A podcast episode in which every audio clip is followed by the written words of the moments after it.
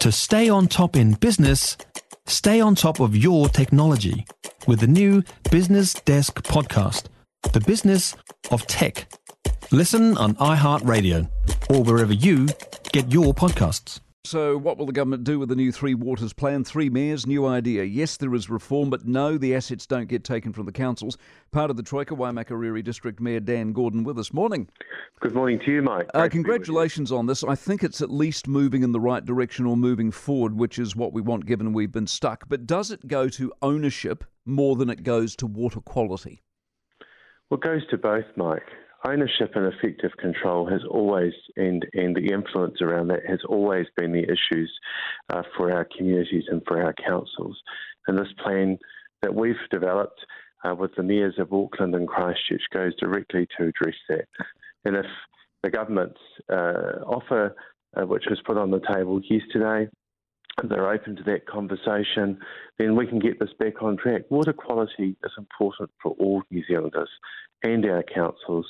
No one disagrees with that, but it's just the model that we've ended up with. Yeah, but the reason I ask the question is the ownership. No one in their right mind would accept the deal that the government has offered you round ownership. No idiot would take that. The only reason they've offered that is they want to give half of it to Maori, and we all know that. So are you trying to flush them out on that? Well, we've been calling them out on the question of ownership from the very start.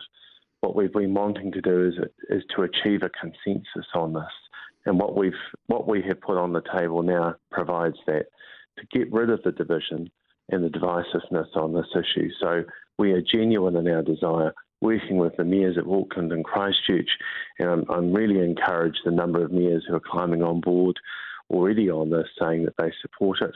We just want to sit with the government and develop a better model and make sure that the opposition political parties are also on board. Mm.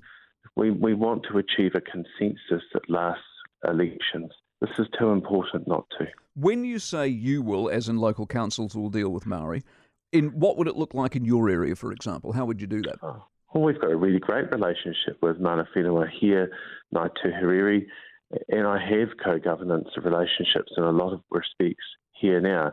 It's sitting down and having a conversation with Mana Whenua and not being afraid of that, but seeing where genuine partnership can exist. It's called co-design, and it's having a conversation at that level, and that's what we would expect to see with all councils across the country. Actually, a lot of, most of the councils are in a good shape in that space, yeah. uh, and, and it's it's overstated to a degree. The whole co-governance question's got tied up in a, in a matter that actually is pretty simple. Let's have a conversation and see where partnership can exist. That's and that's all Mana Whenua would like to see. Hand on heart, do you reckon this goes anywhere?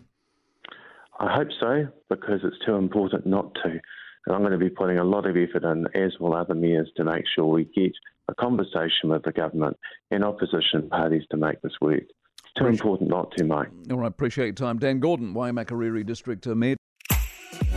If you enjoyed this podcast, you will love our New Zealand Herald podcast, The Little Things, hosted by me, Francesca Rudkin, and my good friend Louise Airy. We focus on all the little things that you can do to make a positive impact on your life and to cut through the confusion from the health and wellness industry.